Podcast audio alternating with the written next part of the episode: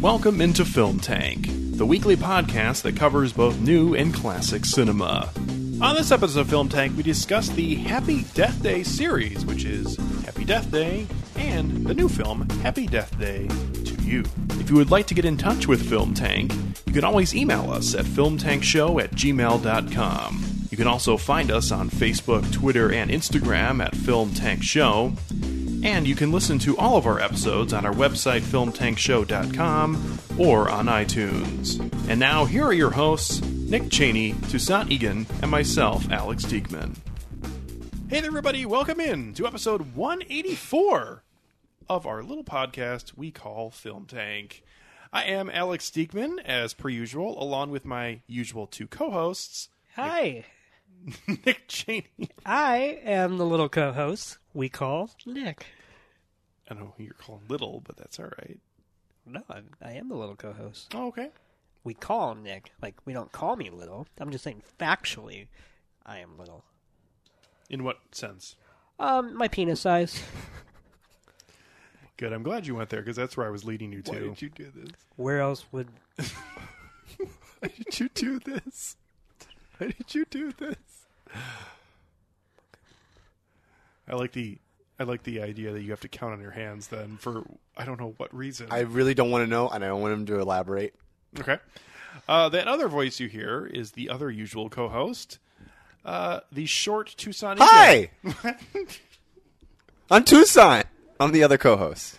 and he doesn't understand that you don't have to shout into the microphone. Well, so I'm that's sorry. okay. Yeah. Nick did it, and I didn't want to be the only one who wasn't. But I'm little, so it's like my voice counts for like half of a regular voice. Uh, oh, I'm so Don't necessarily know if that's how it works when it comes to voices. I think that's exactly how it works. Okay, so you can talk a little louder now so we can hear you. Oh, sorry. On this episode, we are going to chat about the ooh horror series. ooh. We're already starting with this fucking bullshit. Oh my god, why are you doing this today? No, we we we, we It's not called Happy Fun Day. the woo.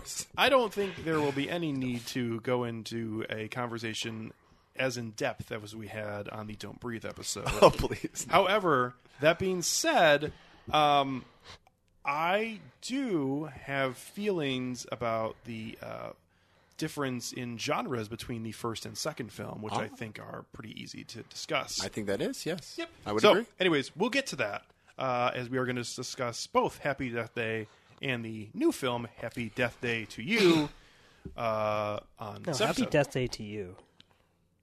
Thank you. You're welcome. Good. Can I get a candle? Maybe a cupcake. Hmm. Before we get into that, uh, we have not done a week in review in a while, so uh, there's definitely a lot of different types of media that have piled up over the last, I don't know, couple months. So um, let's just chat about it for a few minutes. Yeah. Let's do it. You want me to go first? I mean, you can if you want. I mean, I don't care. Let's see here. Um, I recently watched a movie called Mikey and Nicky, Okay. and it is a film uh, written and directed by Elaine May, one half of the comedy duo uh, uh, Mike Nichols and Elaine May, uh, Nichols and May, uh, or maybe it was May and Nichols. I don't know. Uh, but when they broke up, both of them went on to Hollywood, and Mike Nichols went on to create such films uh, such as The Graduate, Who's Afraid of Virginia Woolf, Oh. and much, much more. And Elaine May actually had a slightly shorter career, um, but uh, she made some very prolific films, and I think the most notable of them was this one called Mikey and Nicky, uh, starred Peter Falk and John Cassavetes, who were very, very close in real life. Um, Peter Falk was f- always in uh, John Cassavetes films, Mm. uh, doing probably the best work of his entire career Mm. Uh, within the confines of Cassavetes' uh, improvisatorial style. Yeah. I mean, he's basically Cassavetes is uh, the godfather of the independent film movement uh, that we know of in. Oh, America. well, I've learned something new today. Oh yes, uh, at least especially the style and the kind of verite mumblecore Ah, yeah, yeah, nature. yeah, like yeah. he did that in the fifties. Okay. like late fifties, but still. Yeah. Um, sort of like that one. I don't. I don't mean to break off into a tangent, but sort of uh, kind of circling back to my uh, year-long film resolution of learning more about uh, French New Wave. You also Yes. mentioned that one sort of Jean uh, Vigo, Jean Vigo, who was sort of like the um, progenitor or whatever. the, the the the progenitor of like the French New Wave, like sort of like created a lot of the different sort of like experimentative styles that would then be extrapolated and and expressed throughout that period of Yeah. film. Yeah, And you know he died tragically uh, at a young age, so it's like he created the language he never got to use, Mm. whereas Cassavetes created a movement that he may have been the master at because he just obviously stayed within it all Yeah. throughout the '60s and '70s, and maybe early '80s. Uh, but Mikey and Nicky is about two uh, old time friends. Uh, Nicky, played by John Cassavetes, is a criminal gangster, and uh, a contract has been put out on his head. And because he's at his wits' end, because he's an asshole and an alcoholic, and just, you know, someone you don't want to be around, he has no more friends anymore. Except Mikey, someone he's known since childhood, played by Peter Falk. And so it takes place over the course of one night as he's trying to uh, shake his paranoia and actually survive the night, uh, while a hitman played by Ned Beatty uh, kind of circles around New York, uh, trying to find him, and and also uh, Mikey because they're traveling together. So it's kind of this nighttime odyssey uh, as two longtime friends confront their kind of undying loyalty and yet um, festering distrust of one another due to the f- judgments that they've clearly have always held against you know one another. but just never vocalized. or- Yeah, until it came to a head on Yeah. that night when one was facing what's pretty much known as imminent death. Yeah. Uh, and it's fantastic. Both of them give uh, terrific performances. Uh, This sounds. I know it's not the, the same exact film, but boy, the, the the more you speak of this, the more I'm just thinking that this has got to be a extraordinarily depressing s- scenario for all involved, and it's reminding me of something like Nicolas Cage's film *Leaving Las Vegas*. yeah. Although that's different because No, he's no, the one who's creating this on himself, but at True. the same time, he's a person that no one is interested in being around. Yeah, yeah, and only one kind of lost soul is trying to put up with it because of what they see in the other person. And it is very interesting that she only starts doing that because she's paid to do so. yes, yeah. So, Um, but no, anyway, I'm, I'm just thinking about trying to think about exactly what you're talking about with this film, and it sounds like similar kind of things. That's kind of cool. absolutely. And I would actually say the movie gets more depressing as it goes on Oh, because sounds uh, like your kind of film. Yeah. Um, the final, the final scene in the movie is one of them is something I'll think about a lot uh, from that moment on because It's not someone locked in a coffin, is it? I know that'd Man, be cool though. That was that was a movie, man. That was. a Um, hell of a movie. But this is weird because it's both a completely natural conclusion, but also one that you didn't hope that you'd have to witness, and uh, it, it's just so good. But uh, it's very much uh, Elaine May allowed Cassavetes and Peter Falk to do their thing that they had honed uh, during Cassavetes' own film, and really kind of improv their rapport and whatnot. But what I like most about this movie is that Mikey and Nicky are, I would say, the same morally speaking. One is a criminal and a gangster and kind of a misogynist, so he's a horrible person. However, Mikey is not that much better because even though he lives in the suburbs and he has a white collar job, he seems to have a, The same sort of like I was going to say, a disdain and resentment for the fact that he can't act like that. ah. So it's kind of like who's better, the person who's just being what they were born to be, or the person who doesn't have to be that way and yet clearly wishes that they could. You know, it's kind of like um, if Jordan Belfort had a person kind of walking behind him, like w- wishing that they were good looking enough and rich enough to do those things. You know, it's kind of like, you know, who's the real asshole? Now, the short and easy answer because it's obvious it's both because that neither one of those are good situations. Um, there's a really harrowing scene um, where Nicky takes Mikey to go meet a girl that he's been seeing.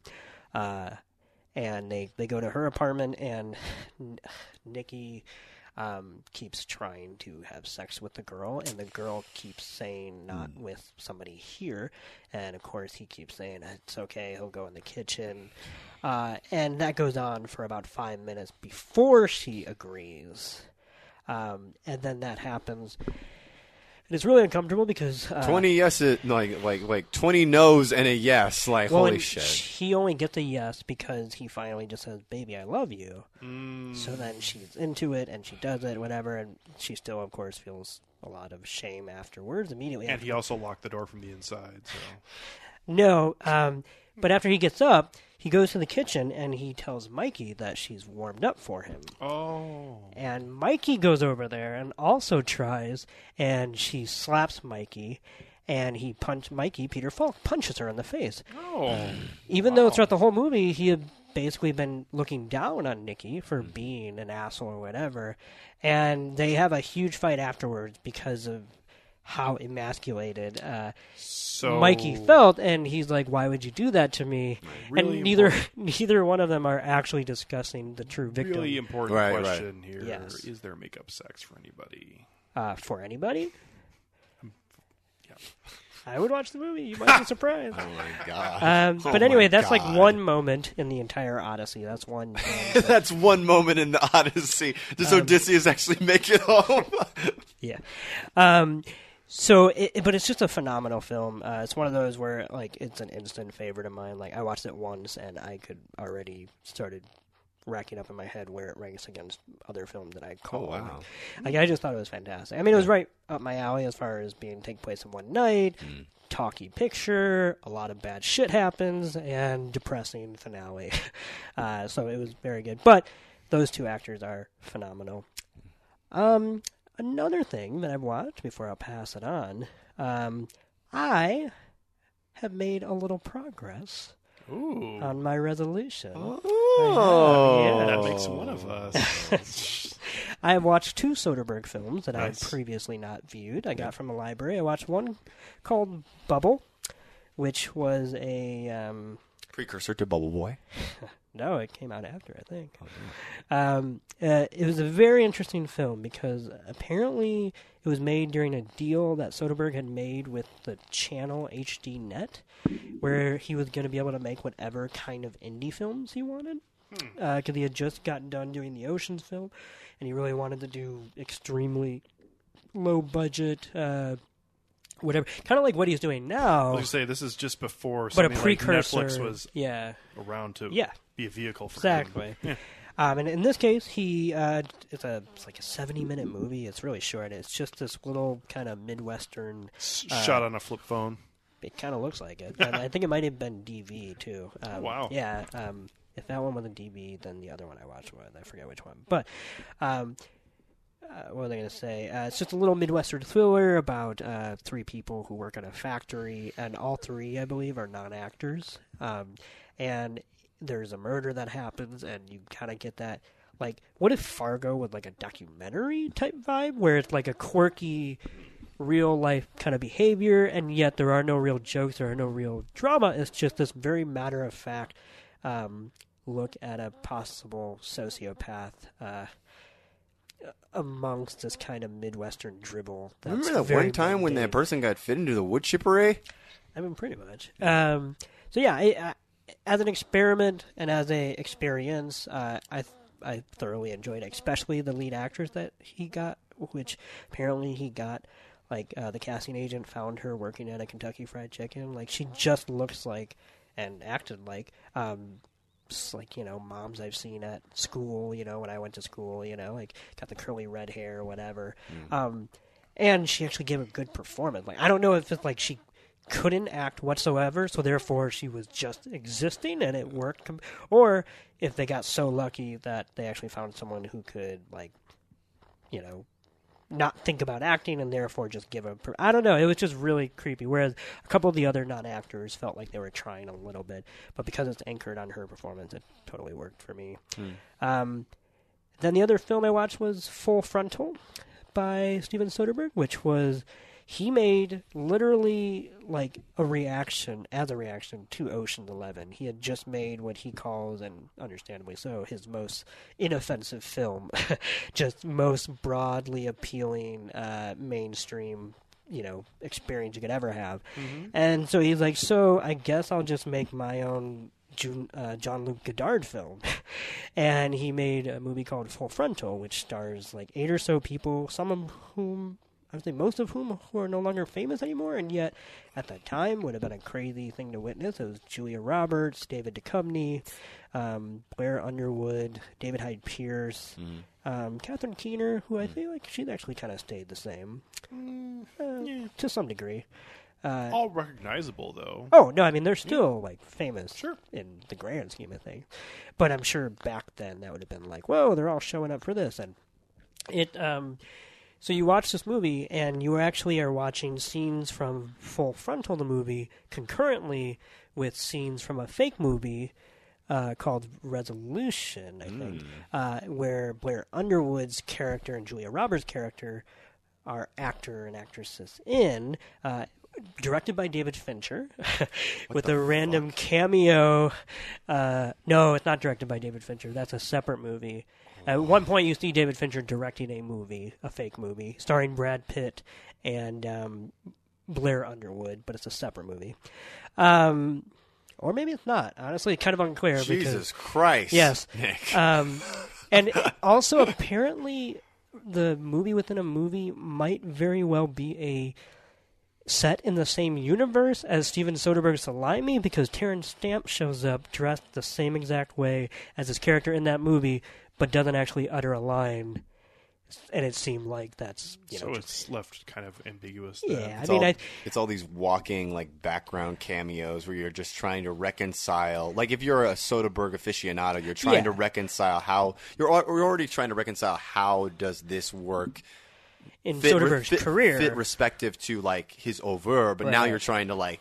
Wait a minute! Is this Yeah. like a literal piece of something that like con- a connective tissue Yeah. Across different films? I'm like, but if so, it's only how- the film within the film. yeah, it's crazy. Um, and but no, it, I really enjoyed it, and I actually started it over immediately with Yeah. the commentary right after I finished it, which is always a good sign. Yeah. Um, and so I can't wait to rewatch. I didn't finish it with the commentary, but I like watched a good half hour of it again. Yeah. Um, but this that's definitely a for Soderbergh acolytes only. I, I'm not entirely sure if it's successful in and of itself, but if somebody is looking to understand Soderbergh, uh, you can't not watch it because it's clearly him at a convergence point of a lot of different things that he was doing at the time and that he would go on to do uh, even years later uh, after it. Um, got some great Nicky Katt scenes. Ooh. Uh, Nicky Katt uh, plays an actor in a play, um, uh, which is a I'm modern. sure that was actually probably kind of a reach for him.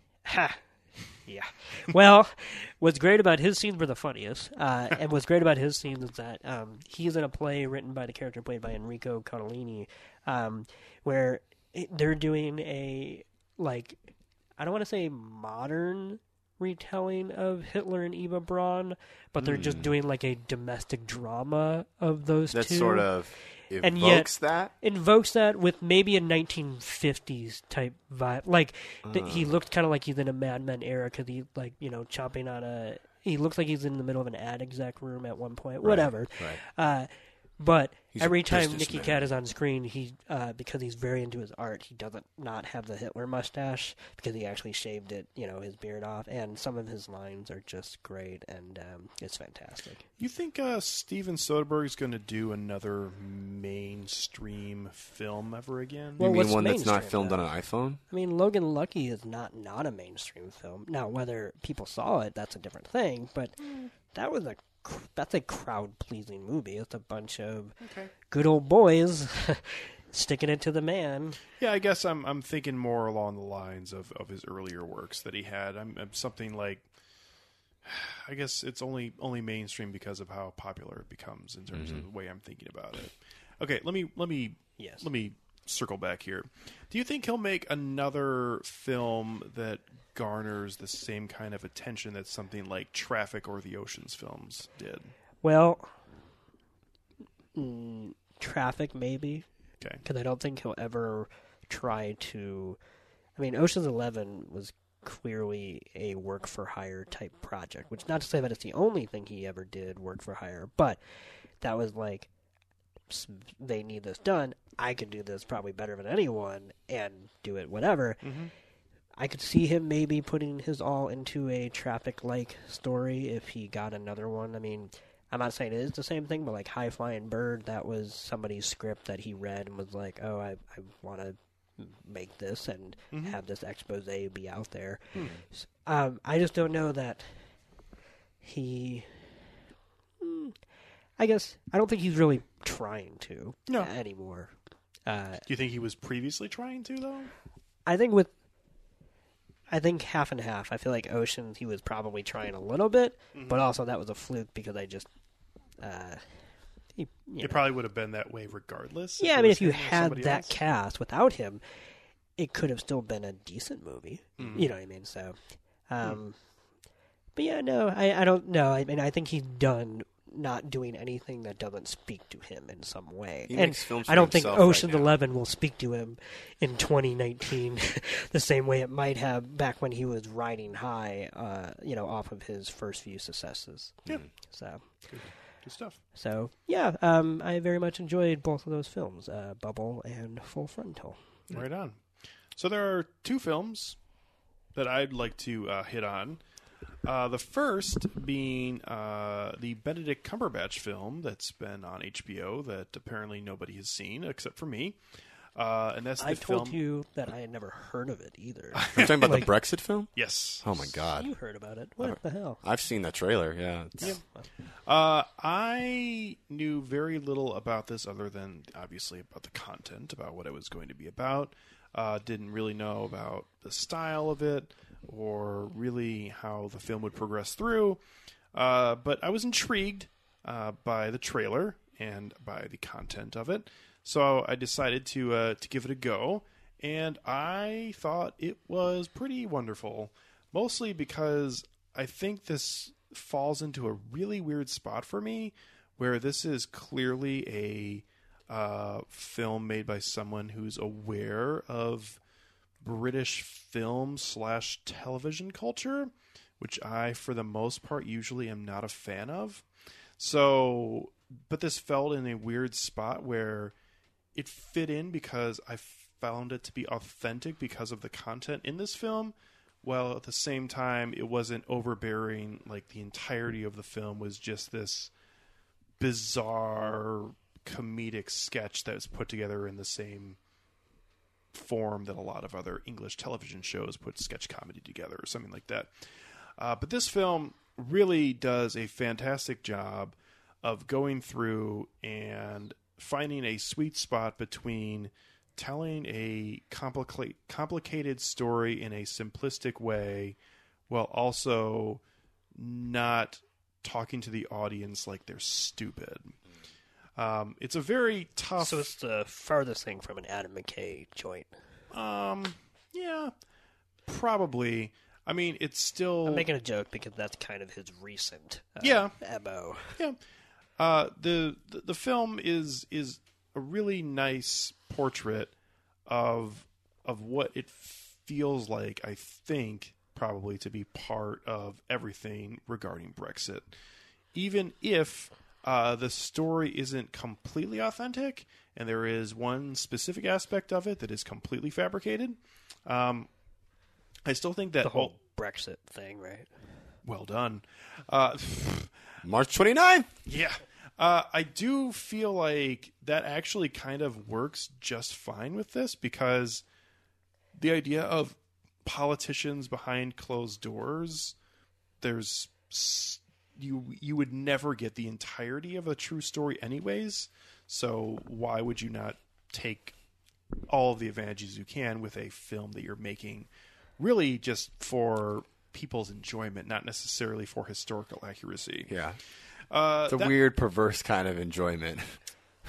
but it is, but here's the problem: gallows enjoyment. there are way too many parallels between Brexit and the 2016 United States presidential election. I mean, I would say absolutely. Yep. Yeah. So it makes it a very uncomfortable watch for someone like me, uh, where I'm just like, oh man, I lived through this. Probably because the same consulting firm like worked on campaigns for both. Yeah. They did, uh, and the interesting part about that is the Did they mention that in the? Yes. Yeah. Uh, and it's the last line of the uh, text of the of the film as it's denouement off the screen. Cam- Cambridge Analytica. Yeah, that well, that the the guy who gave and progressed the media campaign Mm-hmm. was the biggest funder into the Trump presidential media campaign. Yeah, because Cambridge Analytica was co-created by Steve Bannon. I'm sorry, but this is this is movie related. Okay, cool. Um, there is a tweet. First of all, thank the Lord for corporate branding on social media. oh my God, no! Some of the not shit we've got. today. So ExxonMobil, Oh the no! gas station, tweeted this uh, a couple days ago. you have to promise to send this to me, whatever it is. Green Book might be an Academy Award winning film, No. but did you know it was a real guide sold at ExxonMobil's Esso service stations for African American travelers in the mid 20th century? We're celebrating its history this Oscar season. Hashtag Black History Month.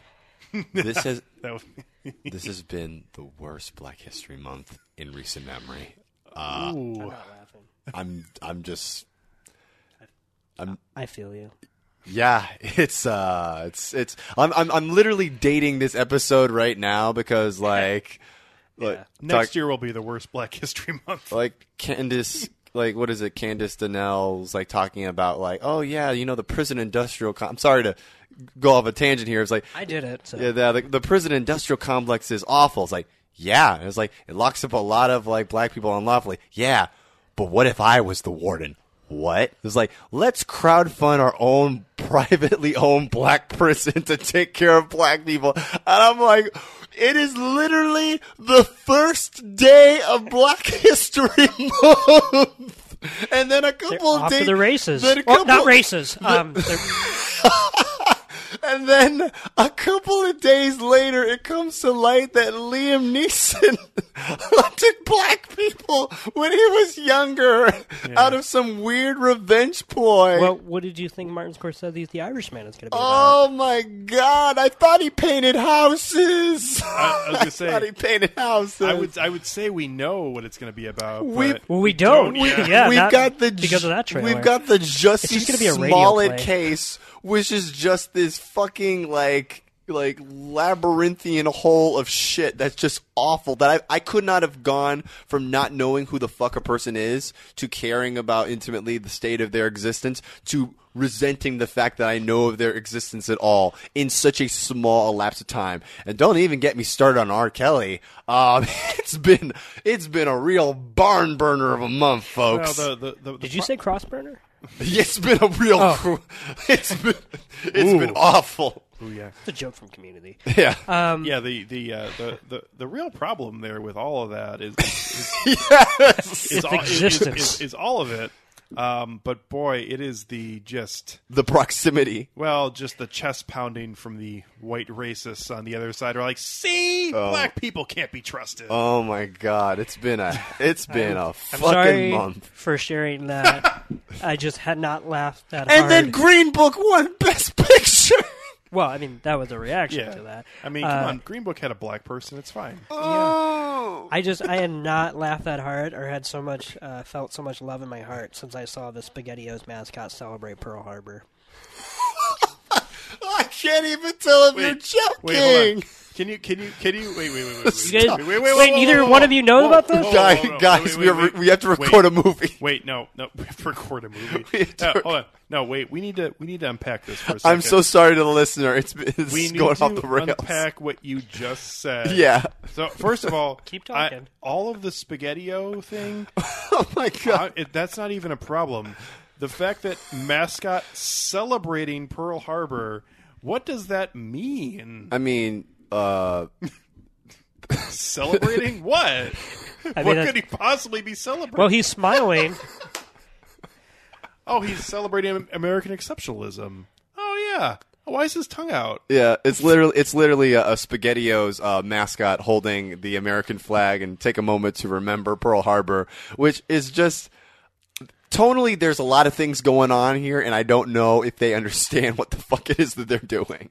Uh, yeah, it's kind of like uh, Little Debbie um, consulting uh, Sunny D about depression. It's uh, like this is the apotheosis of brands, just like eating human misery and shitting out even more pain. Uh, How about also to um, people who are in social media jobs not understanding how social media works? yeah, it's crazy. Uh, there was a or how humanity works. there was a um a, a a a video game company that decided to host an AMA and ask me anything. Was that where someone like someone so stayed and never went home because they're so excited to finish your game, and it's like, what? No, that's like imprisonment. No, that no, this is a different thing. Uh, Oh, That's a whole labor Sorry. issue. But there was a video game company that decided to hold an AMA on a uh, a board whose name I will not mention. Uh, that is that has been mentioned in the the New York Times for um, I don't know facilitating some really illegal, awful, hateful, um, perverse shit. And uh, they said it's like well, you know the opportunity was there. And I'm just like the opportunity was there, and it's like if I had a paint bucket and I just drank from fucking paint, I was like, would I say the opportunity was there? I'm just like turpentine is there. Jesus Christ! The old, the old, the old white man go to. Yeah. Would you walk off a bridge if your friend did it? It's like The opportunity was there. Would I land on him? God. Uh, anyway, getting, getting back to Brexit. Yeah. Uh, I, I, I still think that this film has a lot of parallels. Uh, I don't want to say I still think that. I'm getting back to that thought. Um, there are a lot of parallels between that and the 2016 presidential election, and it is an uncomfortable watch for me because of how unfortunately simplistic the Brexit campaign is thought of as, and how effective that is uh, on people as you're able to emotionally just if you find the right person with the right kind of ad at the right exact moment in time, and just you know just pinch a little racism in there, all of a sudden they want to vote on something that's totally unrelated to that. Um, also, too, uh, the idea of the how the slogan was come up with, uh, which the slogan is, um, uh, it, Take it back. uh, no, it's um, Trying to it, it's it's it's it's the, the the original slogan for Brexit was "Take control." Oh, yeah. And then the final slogan that they came up with that really boomed into there was "Take back control." Basically, just another "Make Somebody America has- Great Again." all somebody over has again. control over you. Yeah. Right? Um, well, and- and that it was rightfully yours to begin with. Mm-hmm. but but but the idea, um, and this leads to probably something that's already in con- uh, competition for my favorite scene of the year, even though it's only February, um, is the other side holding a focus group, uh, and the leader of this other side is just viewing this focus group, and eventually cannot contain himself and decides to go in and basically put these people on blast for being stupid uh, which is the whole the whole dynamic of it is very interesting. Um, but the idea, one of the more famous parts of Brexit, was the buses with the we're sending three hundred and fifty million dollars to the EU every week. Why would we do this? And his response to that is, "We don't fucking send them three hundred and fifty million. There's no money that we're saving by not going. What the fuck?" um, fantastic. Yeah. Uh, all and I'm missing completely a absolutely wonderful performance by a actor who I think is actually pretty replaceable in Benedict Cumberbatch. Yeah. Um, I think he's actually really good in this. Uh, he has a couple moments where he definitely is tapping into something that Michael Fassbender was doing in the Steve Jobs film, where he's being this eccentric piece of trash that uh, this actor is playing really well, and it's working really well on screen. And just everything pretty much about it from start to finish, even though there's a couple small things that I didn't love about the actual film. Uh, but Brexit is a very good film that nobody is watching or paying any attention to.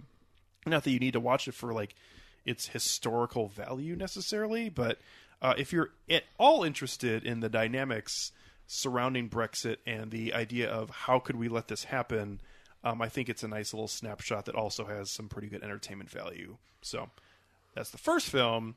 The second film uh, is related to somebody we just brought up a few minutes ago, and that no. is Liam Neeson's Cold Pursuit. Oh no. Now, hold on a second here, because this was a f- pretty, I don't want to say profound, but a very interesting film viewing experience for myself and Nicholas here, because this is a weird film uh, in this era, especially for people, I would say, as into the film industry as we are, not necessarily that we like work in the film industry or anything like that, but we have knowledge of what movies are going to be and look more at information about them and find out more about them than normal film consumer would.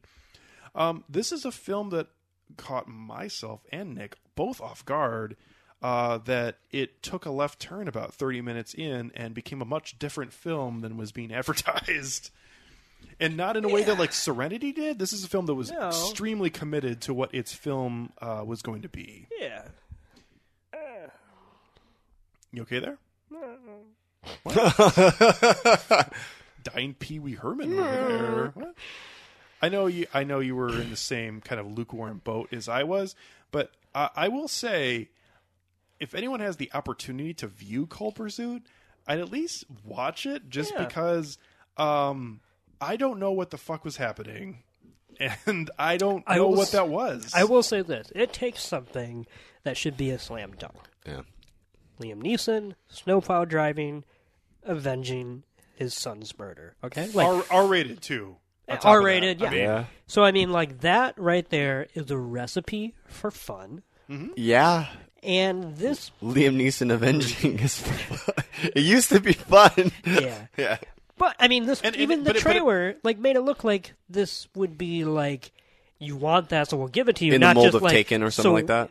Well, I was gonna say in a slightly mocking tone, like you, this is why you're here, not just like you really should care about his stepson, Right. daughter's child, pet being abducted and taken seven. All dogs don't go to heaven. I, you know, like.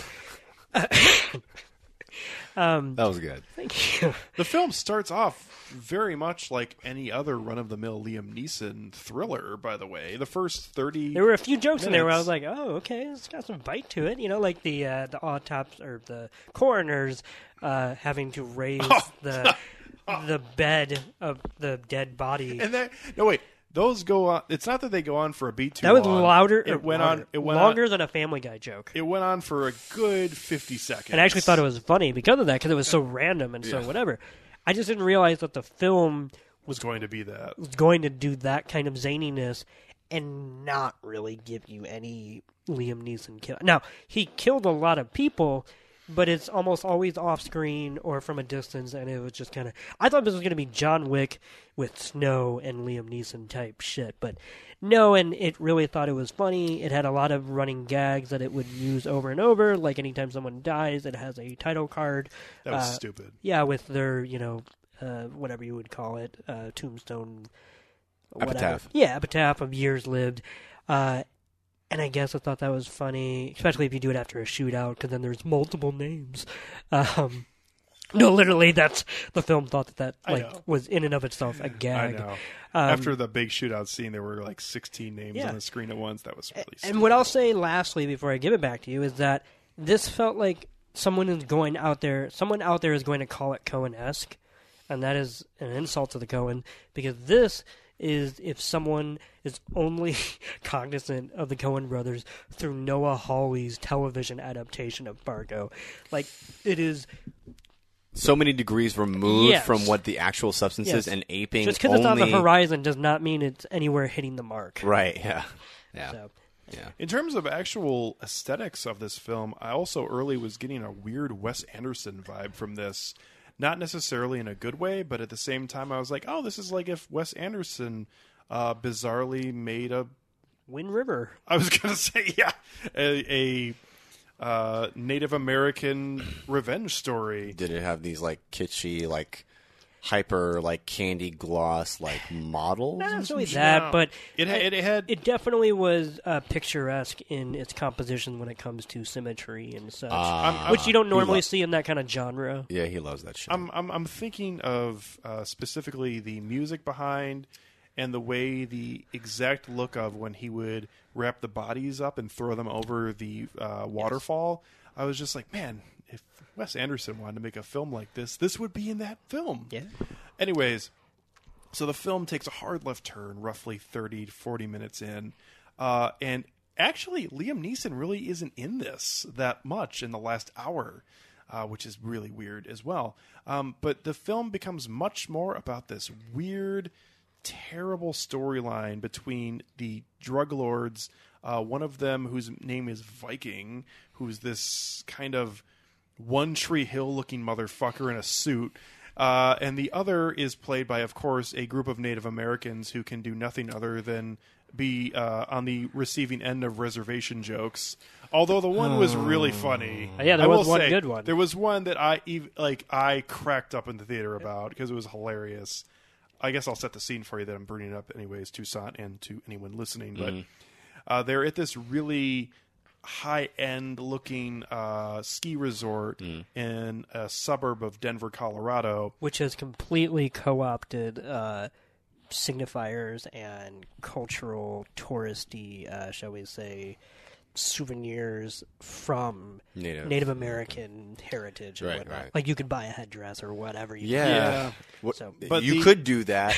You could do that. And in the face of that, Yeah, the, the Native American group goes up to book a room, uh, and the lady, thinking nothing of it, just turns her head up and just goes, Reservation?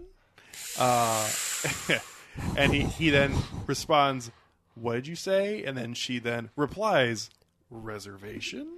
Uh, and it just is a highlight of when this film, and I think that's the problem, is that there just wasn't enough good material here because I think the timing actually was probably there for there to be really good parts to this film.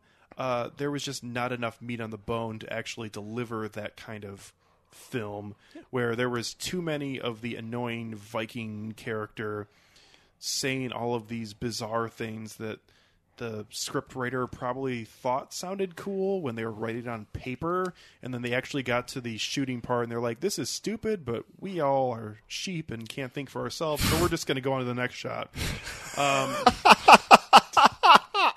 Oh my god. yeah, Shit. Okay. bad. i mean he i think that guy had a lot of lines in this film and only one that i thought was truly wonderful which is when he Talk about Viking. Yeah. Okay. Uh, when he's giving his packed lunch to his son, and he's very angry that somebody put a muffin in, and he throws the muffin out the car window, and he turns to his son and goes, "I just want you to know I was not part of this." Yeah, if it was like that quirky throughout, it would have been okay. I will say I figured out who I knew or where I knew that guy from, and it turned out it was only one thing, but it stuck out, which was uh, I had just rewatched it. Uh, he was the director, not the conductor, but the train director for the night in Murder on the Orient Express. Ah. The one person who wasn't in on it and was actually an oh. ally to Poirot, and which makes a lot of sense because in that movie he's barely in that movie, and yet he literally like shouts every line like "Ha Poirot, come on aboard!" and, Come like- on the boat. So anyway, he clearly can give a type of a performance. this was a different type of performance, I think. I would say it was a similar. I mean, yeah, just not not much to work with, though. Oh, think. no. no. I'm just saying he clearly needs theatrics. Yeah. Well, I think there was plenty of that in this film. Uh, it just didn't have a lot to land with. So, yeah, Cold Pursuit. Remember when Laura eh. Dern just literally walked off the movie?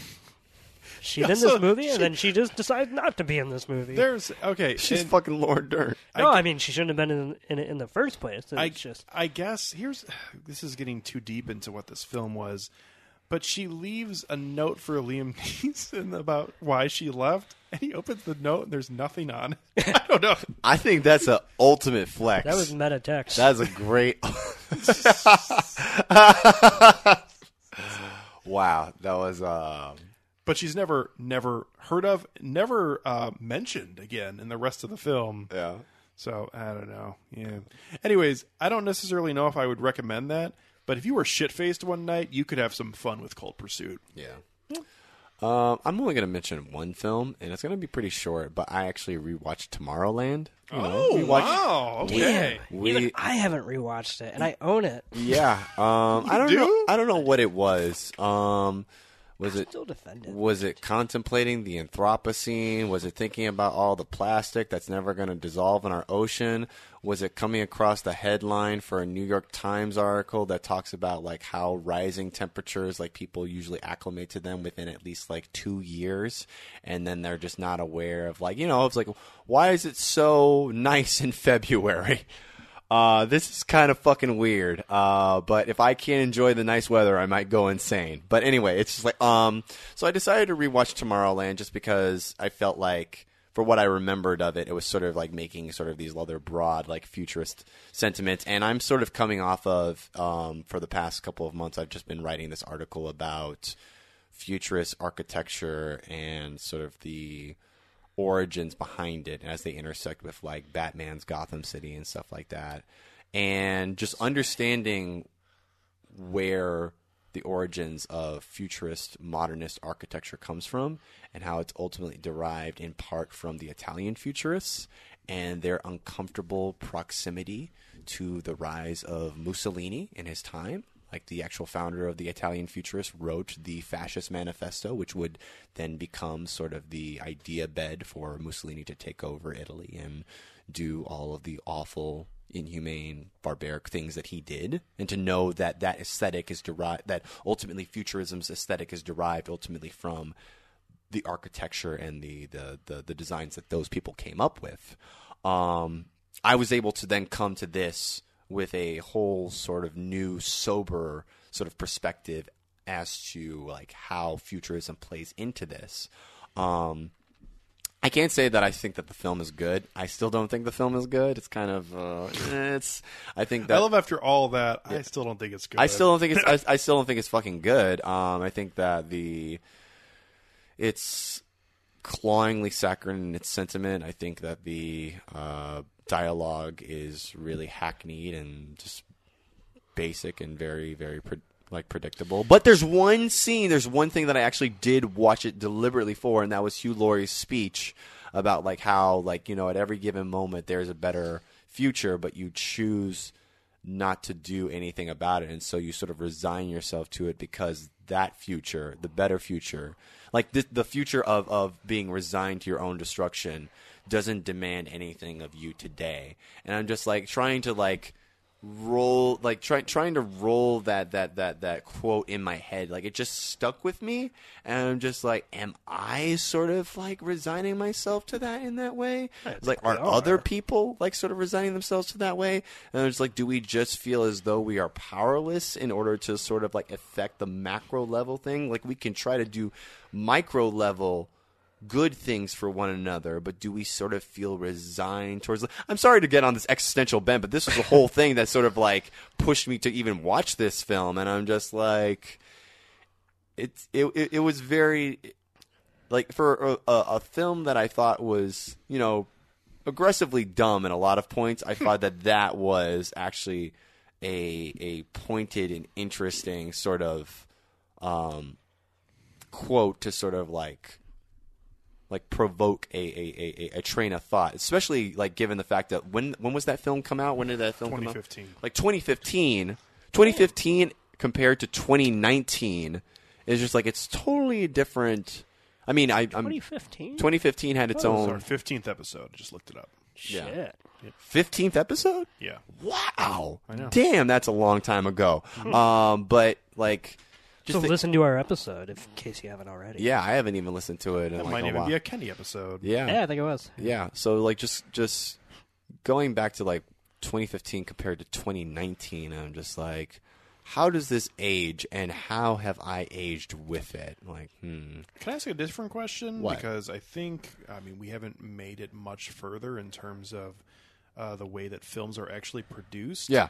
But how about the idea of Disney creating a film that uh, is concurrently an original film, but at the same time is the idea from it came from a section of one of their theme parks? That's interesting. Yeah. That's very very interesting because like you know like you're you're obviously also referring to like Pirates of the Caribbean and I know that you are far more well versed in sort of the the Disney Imagineering sort of like uh Yeah, but Pirates, like of, of Pi- Pirates of the Caribbean had a much, I, I, I don't want to say better, but it had a much clearer perspective on exactly what it wanted to be. Where Tomorrow, Tomorrowland, it, I feel like they started off with this idea: we want to make a film that centers around Tomorrowland.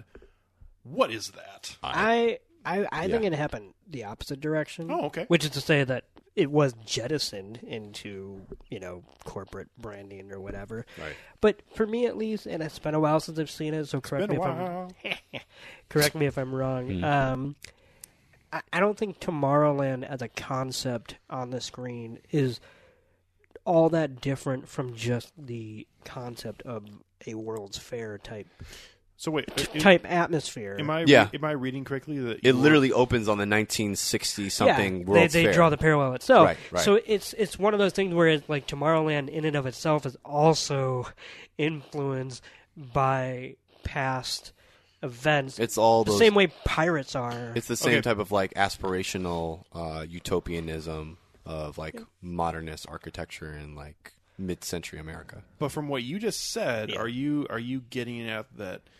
Feel like perhaps that the cart came in front of the horse here, where like Disney only brought this property in and th- slapped Tomorrowland on it? because they could do that. Yeah. Yes. No, like they wouldn't have just given Brad Bird free reign to make a story in which there's an alternate reality where you could see the, fu- you know, blah blah blah blah blah. Because either he thought of it in a way to bridge it, or he thought of it and then they realized how eerily much little they'd have to change to just make it a quote unquote Tomorrowland movie. The thing is, no one really left left, I should say, Tomorrowland remembering that it was a park. I feel like I wouldn't remember that unless you bring it up. Which is Yeah. not to say that like I'm like Tomorrowland.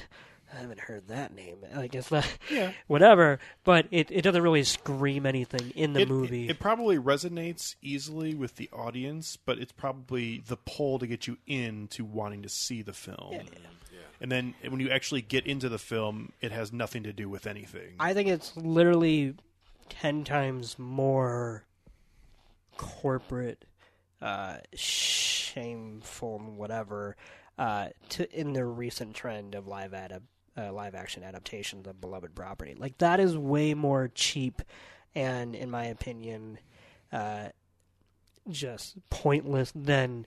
Oh, well, there's a sci-fi movie coming out, and yeah, maybe we could tie it into one of our rides. Like, they they didn't go to great lengths to somehow draw up that parallel. That's just whatever.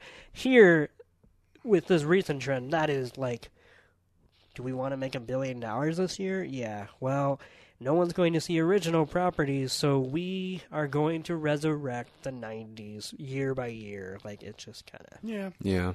Well, it's it's, but it's a totally different beast, right? it's a different beast, but it's the same mentality as far as I think it's the same kind of shilling. I, I guess when you were I suppose. approaching Tomorrowland, saying like, "Do you think?" I'm like, that has the idea that that branding would mean anything in the face of the audience compared to Simply for the fact of its proximity what to that is. Disney. yeah. Like that just almost makes Tomorrowland's mute. But that or act, but actually moot. Moot. is probably closer to something like Pirates of the Caribbean, even though that wasn't previously a extraordinarily successful animated film 30 years ago. Mm-hmm. But it did have very specific traits that carried over into the film. Where Yeah. Tomorrowland has nothing to do with rocket ships flying around and a cart driving through. I mean, I know that they physically right, have right. them, but no, there, it's right, not right, like a right, signpost type thing.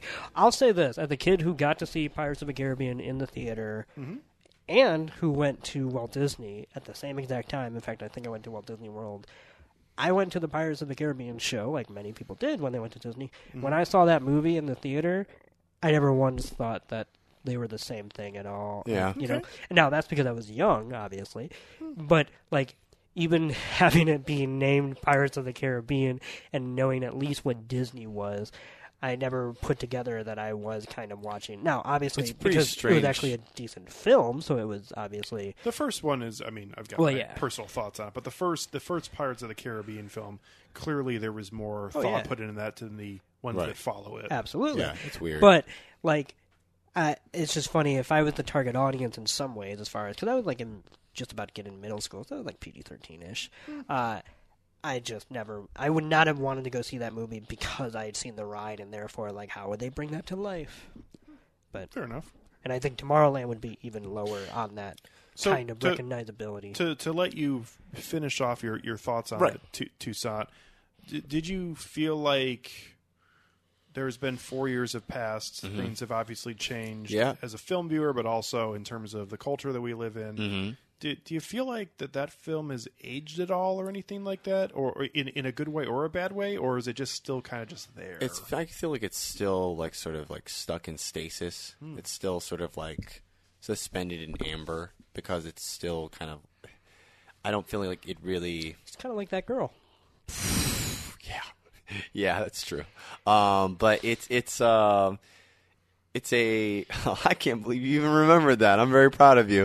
Um, I was like that film's defender on this podcast. yeah, I know. Um, but that film, like Tomorrowland, is it's just not a good film, and I don't feel like it has a lot to offer in the way of like meaningfully engaging for how we how we even conceptualize the future through like what people used to think the future was versus what the future is now to us. Like it's just this entire like sliding scale and it and it just feels very it feels very saccharine. That's that's that's sort of like the whole thing. It's like and and now coming to that, it felt saccharine before I knew about the the sordid history of the the the origins of futurist aesthetics. And now that I do know that that history, and I'm able to sort of like maturely grapple with like like admiring a thing on an aesthetic level, but also being able to criticize a thing out of love for like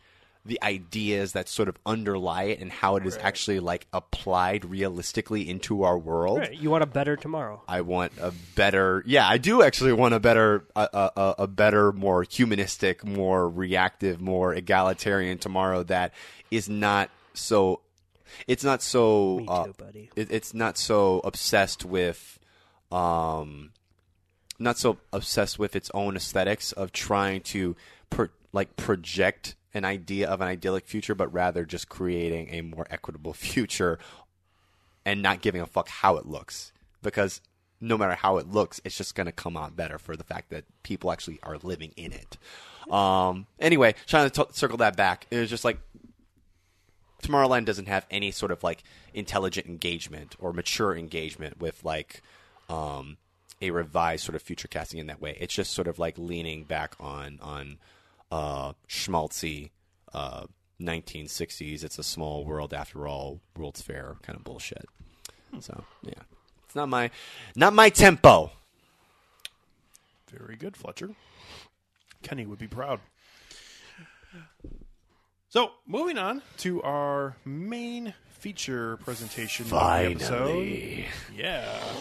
Uh, we're going to discuss uh, the two films in the Happy Death Day series, uh, which I can't believe they came out this close to each other in proximity, but yet here crazy. we are. Really, I mean, it's only, what, a year and a half? Yeah. Like, Did we review the first one? no. No. That's why we're talking about the first one today. Yeah. That makes sense. Yeah.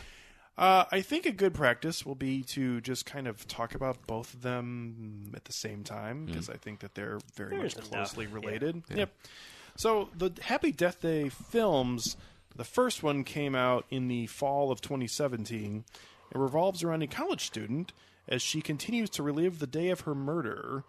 Uh, this continues in a loop that will only end when she discovers her killer's identity.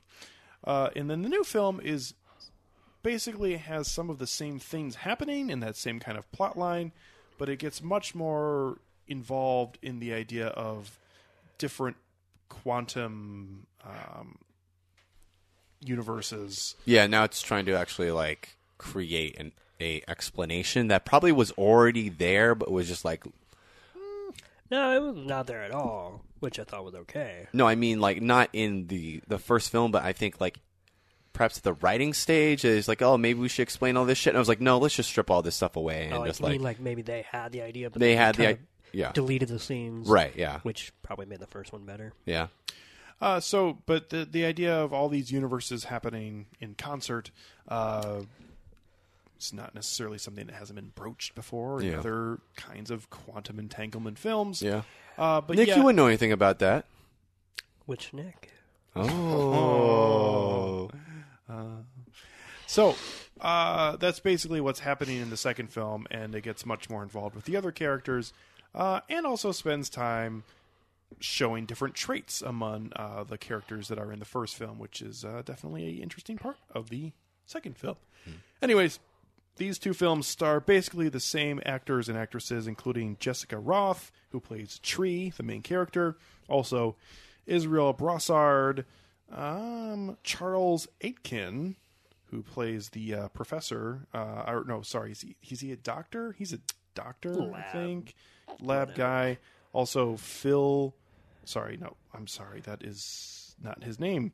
Um, Yeah, I guess he's both a professor and a doctor because he? he works as a doctor with the roommate, and yet she knows him because he's a professor. And I'm not saying that you can't be both, but like schedule wise, it seems a little and murder people. Oh, spoilers. oh, Uh, uh, anyway, So also, uh, um, the the actor who plays Ryan, uh, Phi Vu. I'm saying that super racist. Let me see. It's P H I, and his last name is V U. FIFA. Fifu. FIFA. Shut the fuck up. Anyway, Fifu. bitch. It might be Fifu. Fifu. Yeah. Fifu. Okay. Yeah. Also, Rachel Matthews, who plays uh, the head of Tree's. Was going to say Treehouse. Fuck. Tre- trees. Just call it Treehouse. I don't know why that got a very regal guffaw. she plays the head. We're getting old. Comedy. plays the head of Tree's sorority, uh, and then Ruby Modine, who plays Lori, uh, Tree's roommate, who is the villain in the first film, uh, and then uh, a good character in the second film. Yeah, relatively good. Yep. So, uh, I will pass it off to you guys because, in all honesty, I don't really care for the series. That's and okay. I'll, I'll get into that, but I think you guys probably have a more positive reaction to this. So I'll let you go first and uh, put that out there. Yeah, I know it's weird. We actually went to go see the original Happy Death Day together, didn't we? We did. Yeah, I remember that was a really fun experience. I en- was. I enjoyed. The hand jobs were nice, but the movie really put it over the edge. I don't know who you were getting a hand job from. Um, that was not me. That was weird. Uh, anyway, but the first film I really enjoyed. Um, I just think that there's something there's something perversely hilarious about the baby face like killer. Like just Yeah. having that as a as a as a mascot for we a were quite for, the giggle machine for a univer- universe. saw this. Yeah, it was it was fucking hilarious. It was, I will admit. Yeah. It was used very well in the first movie. It was. It, it it it really does sort of like tap into like the the the existent vein that there is the the convergent vein between horror and comedy in that it's really all about timing and it's about surprise. And that film had a lot of timing like really well well timed like surprises that were just shocking and alarming um, that you're always just like waiting for it to drop and it's like you're not sure when it's going to happen and when it does like oh my god how could i not have seen that coming?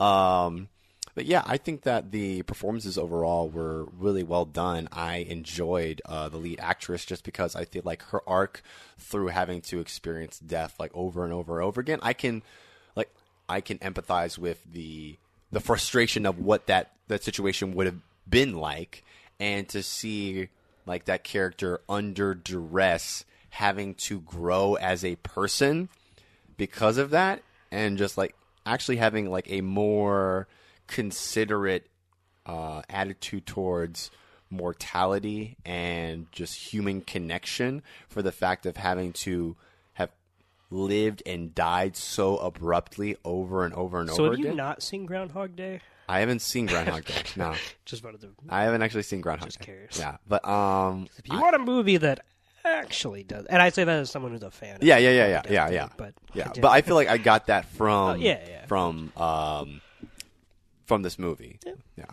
Uh, is um, this is this is getting more into the weeds about these films. Yeah. Uh, however, get in there. yeah, I didn't bother me as much uh, with the references to Groundhog Day in the original because they do reference the fact that Groundhog Day is an actual event. Yeah. To be fair, they mostly relegate that to the coda. I mean, it's just at the very end. Yeah. When he's like, wait, you haven't seen, which I thought was actually a good use of it because it was like the whole time you're thinking it, and then finally someone says it to her, and that's because she hasn't seen it. That's why she hadn't brought it up. and- Oh, and that's why you referenced it now. I was like, oh. Kinda. Unfortunately, in the sequel, we get the reference to what this film is riffing off early on.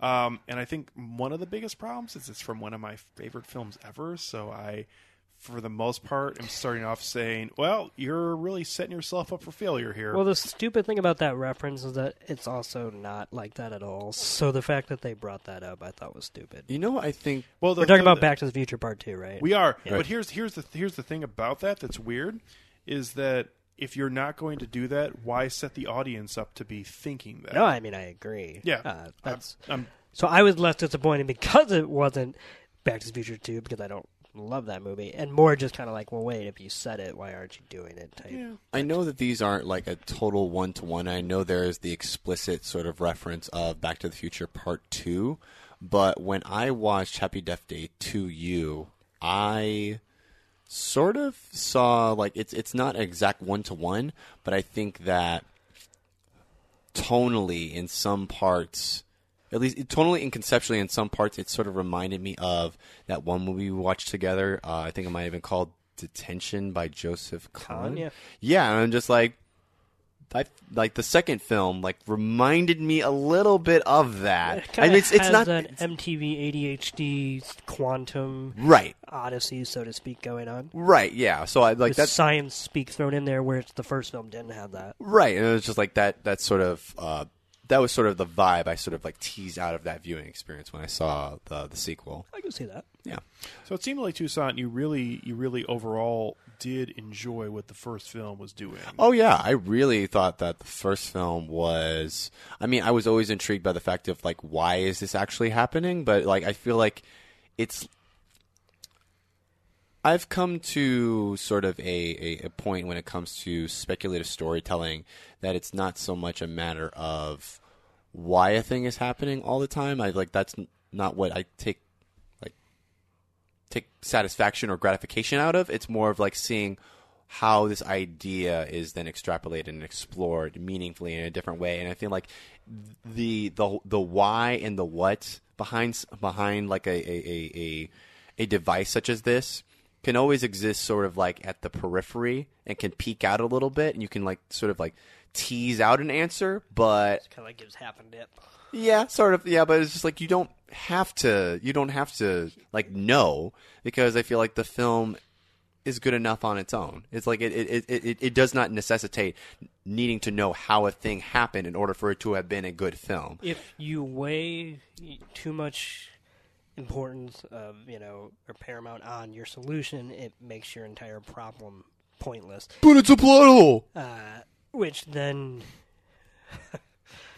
Hello Okay. there. I mean, there's there's there's there's a there's a contingent of people who would who would contest with that. Yeah, it's like, but- but I, I I agree with you. Right, I totally right. agree with you. And then you just erase ninety percent of your movie's value. So to Right, exactly. But it's a plot hole. Well, I'm just like, well, I'm sorry, but art does not always need to be neat and cohesive and just like played to a formula. Is like the point of art is to be able to engage with different ideas from different viewpoints, and really, we can't know whether a thing is going to be good or not until we just like throw it at the board and see what sticks.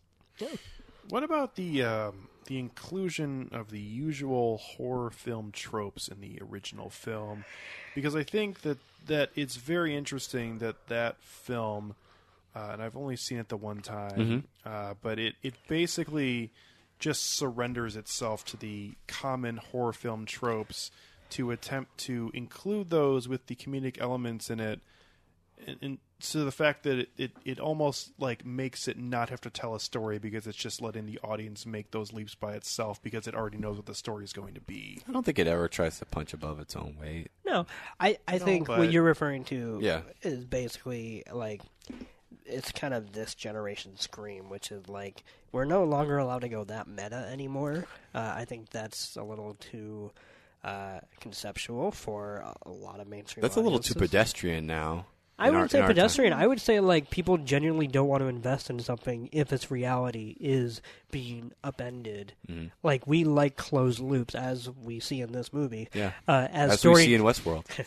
uh, as uh, storytelling devices in general, and I so I just don't think something would catch on that because even Deadpool doesn't really ever take it as far as like. In my opinion, punching holes in the fourth wall. I don't think he ever actually breaks. I mean, okay, literally the trope, he breaks the fourth wall. But the idea that this is a movie and none of this matters is kind of what franchises like Scream got famous for doing and, and poking fun at. Whereas Deadpool, because I'm just trying to think of like the most famous fourth wall uh, tenuous movie out there right now, which is probably that. Yeah. Um, we're just not there. You're never going to see Deadpool like have an action scene and then have someone yell "cut" and he walks off the set. Like it's just. And I'm not saying you should. I don't. I could so. see it.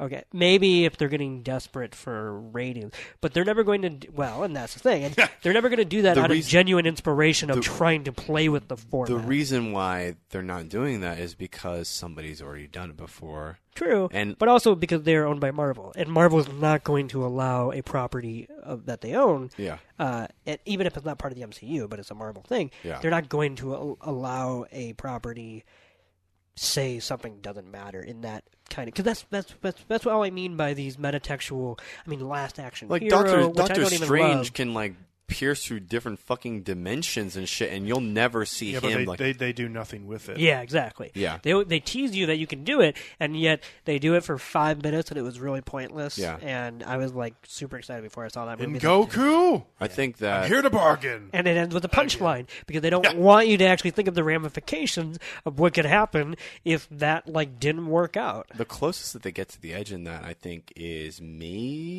maybe like Guardians of the Galaxy, maybe For what? when it comes to like a little bit of like fourth wall perforating. When it comes to like the use of like non Gar- like, Guardians? no. like diegetic and non-diegetic music, like The Even Marvel- that is baked into Peter's entire backstory, which is that's Okay. his long last connection to his mother. so Marvels- like even that moment, yeah, is, is is you know. So Yeah. and I like that moment, right, yeah, yeah. The- But no, there's just this come from someone who's probably by far the biggest MCU fan at this table. Mm-hmm. Uh, the Marvel Cinematic Universe. And this table is like the fucking Last Supper. I was going to say, or, Jesus I, is I, here. I was going to say Knights Judas of the Round is Table, here. but Yeah. that's all right.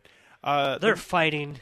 the Marvel Cinematic Universe is has such a high opinion of itself that it would not break the fourth wall on itself because it believes it is Agreed. too important for that. Yeah. Agreed. So, They just won an Oscar.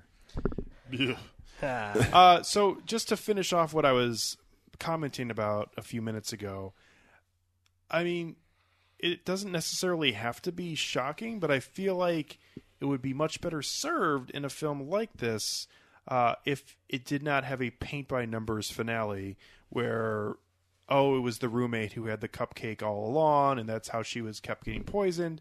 And i mean i guess there's only so far you can go especially with a low budget uh, horror comedy. Um, but at the same time, I feel like when I watched the original and why I've never had that much interest in going back and rewatching it, Yeah.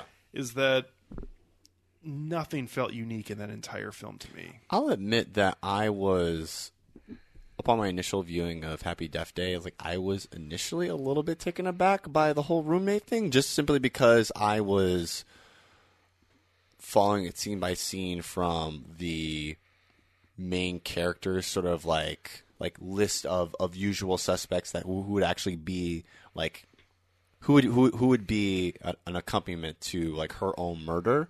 And I just didn't like she was such a non-character. Like the roommate was such a non-character I was just like hmm that was interesting. But I could I could totally see that being a trope. Yeah like Yeah, and especially with the uh, that she works in the hospital, and so she you know staged that Right. the murderer Right, was there. right, just like yeah, ah. yeah. Yeah, the the problem with and it actually falls into the structure of both films.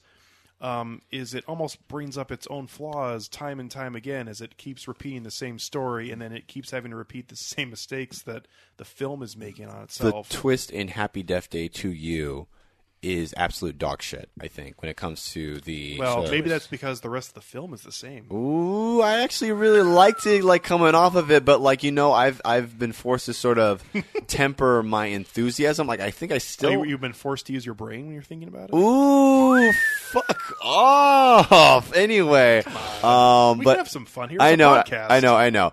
But um, I, I, I, I've the more time I've I've thought about this sequel, like I don't think I like it as much as I initially did. Like just off the high of like seeing it. Um, yeah, there's some problems with it. There's there's definitely problems with Happy Happy Death Day to you. Um, My favorite part of the original is actually the interesting bizarreness that happens in uh, the Universal crawl at the beginning, Yeah. And here they tried to do it again with its own spin on it, and it was which I kind of expected at this time, and it was kind of just bland. Um, but I literally did not know what was going on, uh, which was why it worked so perfectly because it went that far to go all the way to the very first logo that comes on the screen to start the film. So um, that worked out. I guess I'm going to go into my opening remarks. I mean, if, you, if you're Yeah. Don Toussaint. Yes. Um, I thought that the original film was super mediocre. Um, those these kind of horror comedy films uh, are such a niche market, uh, and that I feel like I'm usually not a huge fan of. Like I can get behind something like Ash versus Evil Dead or something like that, but for the Because most it plays it straight. um, yeah, I don't necessarily know if the original Happy Death Day doesn't really do that. Yeah. I mean, I think it's a pretty straightforward film, even though it's definitely playing with a lot of different moments. Um, but it's it's doing almost nothing that feels original to me. Uh, and as someone who already is not huge on this brand, anyways, I just found it to be very mediocre. Um, and al- although it still had some moments in it that I thought were funny, uh, and still also at the same time had some some well done um, killings, uh, specifically earlier on in the film. Uh, I, I feel like overall there are pretty diminishing returns there, especially if I went to go watch it a second time. Uh, now, moving on to the second film, since I have a much clearer view, as I just went and viewed this a couple days ago, I was not a fan of what the second film was doing. Uh, I didn't. I didn't really care for The multiverse shit. You see, here's the thing. I felt like I liked the idea of it. It's probably the- gonna agree with what you're gonna say. Yeah, uh, it's the execution of it that feels like it just didn't go far enough. Kind of felt like the Cloverfield paradox, and I liked this a lot better than that. But like, But even the fact that you have to evoke its name, well, holy the- shit! I would just say that it dangles a lot of fun concepts that it really never actually No, plays in those sandbox. like the repeat. Uh, this movie ends up being her going back to the original loop, and that's where it gets stuck, literally. yeah, It, the idea of parallel universes, a doesn't make any sense in this movie, and like I don't mean like plot holes. I mean like, why are these parallel universes converging from that moment that the loop was created, and yet their entire backstory they're different? Like, I, I, anyway, uh, I'm gonna go off on a tangent on that later on, but yeah. Uh, I just it seemed very muddled as to how it approached it. well, and I, I think that for me, uh, lands at a point where this is a film that got greenlit when it probably shouldn't have been. So it was we need to get this out to try to have some semblance of a return, uh, and it just did not capture what the essence of what the film was promising to be. In my opinion, it it created this somewhat intriguing storyline uh, and could have gone all the way and not necessarily didn't have to be technical like um you know something um I'm, I'm trying to think of the name of something. I'm, I'm something like Primer or something like that.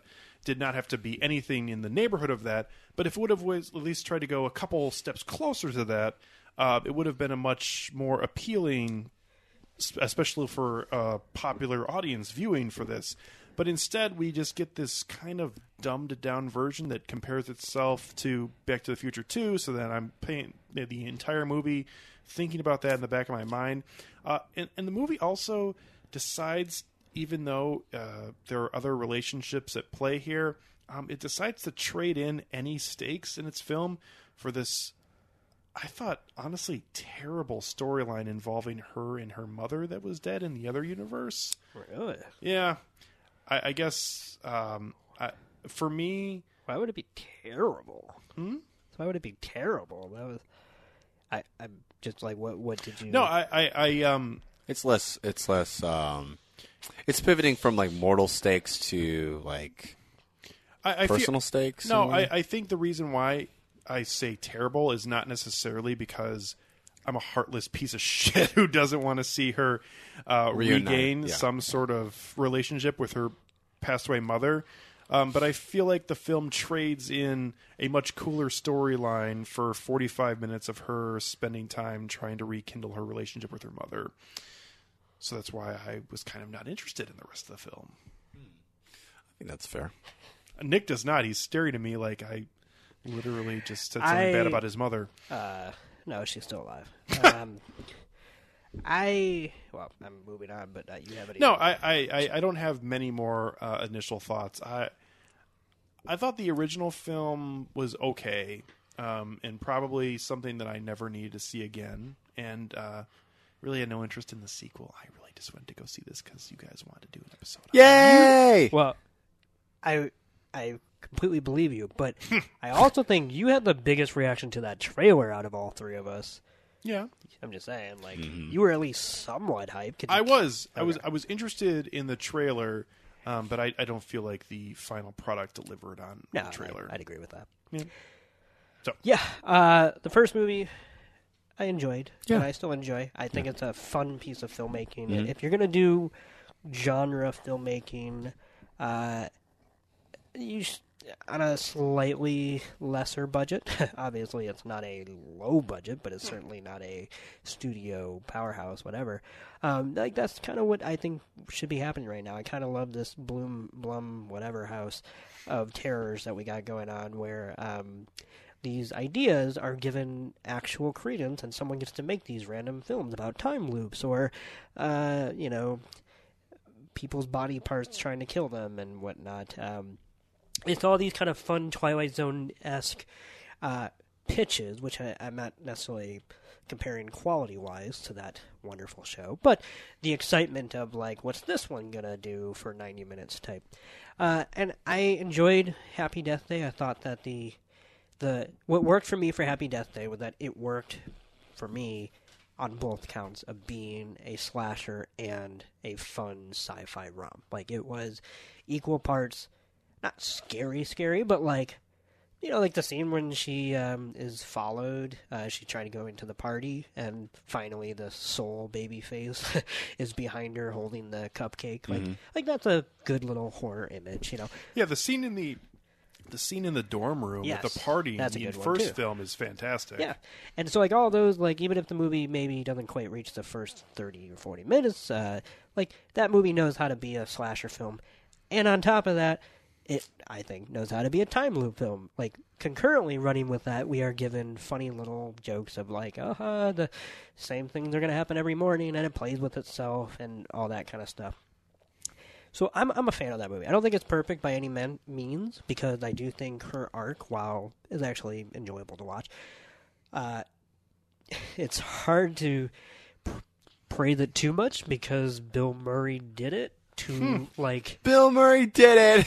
I mean, that's one of his defining roles and uh, one of the greatest sci-fi movies of all time because of how much it totally hides a sci-fi. Like it will trick people who don't like sci-fi into loving it because it never once explains what's happening. It's also a holiday film. Yeah, I was gonna say it's got like it's it's all up there. Yeah. Uh, and so anyway, um, so yeah, I'm a I'm a fan of the first one. The second one I watched, I enjoyed myself while watching it, but I also think it's pretty bad. Like it doesn't quite.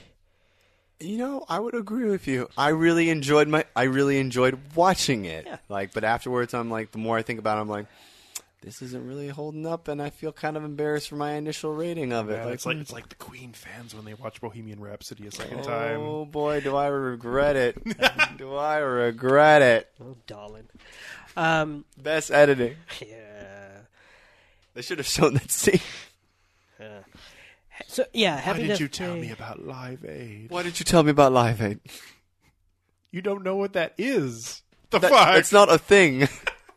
it's not a thing yet, Freddie. It's not a thing. Hasn't occurred. Yeah, What? that's why I didn't tell you. It doesn't exist yet. Eddie. Friday. What? Anyway, Let me know when this is over.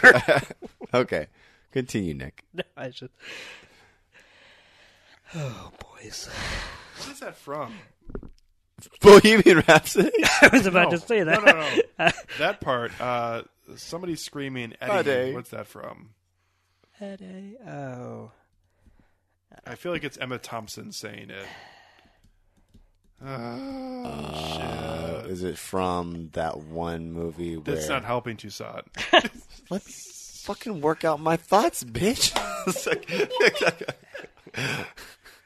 I know what you're talking about. Oh, it's not Emma Thompson. No. Uh, it is Tilda Swinton uh, in the uh, Coen Brothers film. yes, Eddie. yes, it is. Hail Caesar. Yes, Yes. that's it. Yes, yes, you got it. I'm coming back, Eddie. Yeah, yeah. Okay. Moving on. Uh, happy Death Day to you.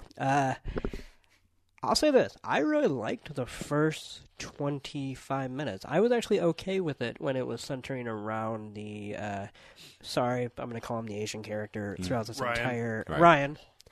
Um, I laughed out loud in the theater when that Yeah. happened. Yeah. That, was, that was good. and like he wasn't like the best part of the first movie, so like the idea that a sequel could even be made around him, I thought that that opening pretty much proved it could be. I like that they had the trombone. Of like, shut up, and I'm just like, that was awesome because as soon as that happened, I was like, oh, I remember that. yeah. and um, and so I was here for it. Like I thought it would be, it would have been an interesting concept to view, basically if the loop got passed, but then to view it from a whole different perspective, while our main character now has the knowledge of the first one. Uh, but then it jettisoned that entire idea to just quote unquote accidentally send the protagonist back into the same exact loop she's already lived in. But Yeah. it's not the same exact loop. But it's, it's a different. parallel universe. And here's the thing. Uh, that the first scene, I will say that probably the best part is her having to relive that initial day that you see over and over again. The first, you know, thirteen like- seconds. like, as she goes through walk- everything. When she walks up to the guy who's courting her and just screams, "You're gay!" Yeah. into his face. Damn. I and I I would agree with that, but it got all those jokes out in the breath of about thirty seconds. Which is fine because it didn't Right. have to keep replaying them, but at the same time, that's all it had for Yeah. that connection to the first film. and then we're we're there for the rest of the movie. yeah, Um, so I will say about the mother, that was actually the only saving grace for the rest of the movie because there was something that was actually emotional and that tied into the first film that wasn't explored in the first film because it literally couldn't explore it in the first film. Oh, Um, so that's a justification for even having a sequel. right. to- So I thought that was like the saving grace, and as to why I don't give it a, that bad of a rating. no, Yeah. uh, and and I think the idea of the relationship with the mother is is probably not as horrible as I'm making it seem. It, I think it's more because I was interested in a different kind of film than this delivered on, so I was Yeah, just yeah. like meh when it showed up. But I will say, um, If the film stuck with the original 25 minutes of Ryan and him going through that, I wouldn't care if we never got the mother Yeah. thing. Right. Like the, I think that's splitting the difference Yeah. right here because I, I, I do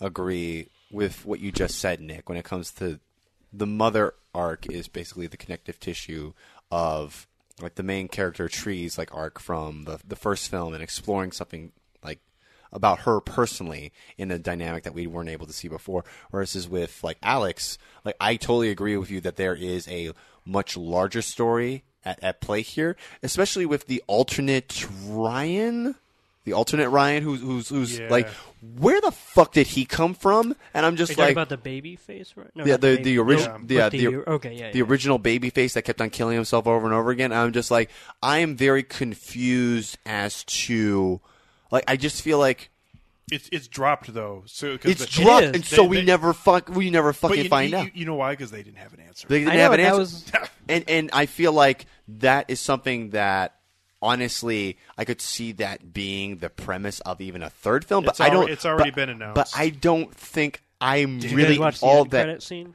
Well, I did watch the end credit scene. I was just curious. I figured you were not going to stay for it. I, I did. I did see it, and I, and I enjoyed it. End But I'm just I, like, I bailed the fuck Did out you of read there. about it? No.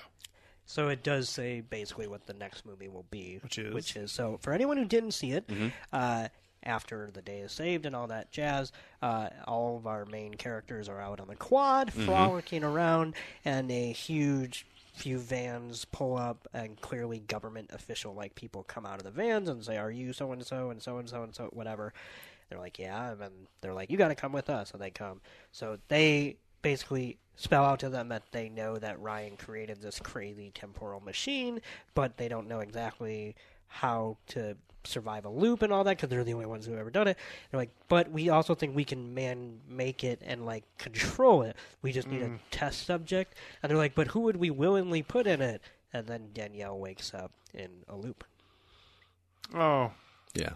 Oh. But but but Okay. that, I think that was just as a If that's not the setup for the third film, and I'm not saying because I want to see that, right. it is. I could- that would be pretty fucking I, stupid. I could see an alt like I thought that that was a nice like end of film like like not a palate cleanser but it was just like you know it was a nice a little punchline. like a punchline treat like a nice joke but like going back to like so the whole alt right the the the alternate Ryan Did you say alt right? I was gonna say I said I started with alt alt Ryan and I was just Pulls like out "Make America Great Again" alt hat. Ryan and I Like, thought that was that was way too close to the they call Paul Ryan. I thought that was a little too close to the alt right and the alt Reich and Paul Ryan, and I'm just like, I'm just gonna call him alternate Ryan because I cannot fucking deal with Yeah, that it would be be really weird call if him A-Rai.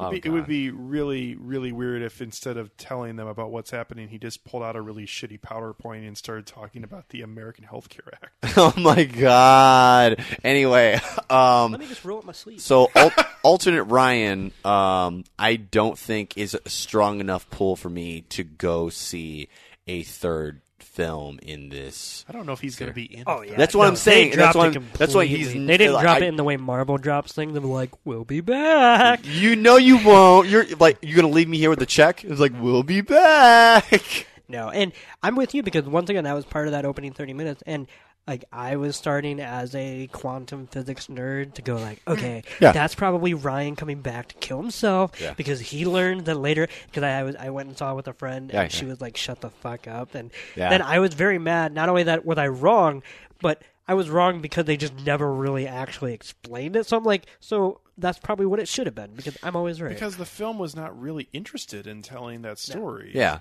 and yet that's all it does.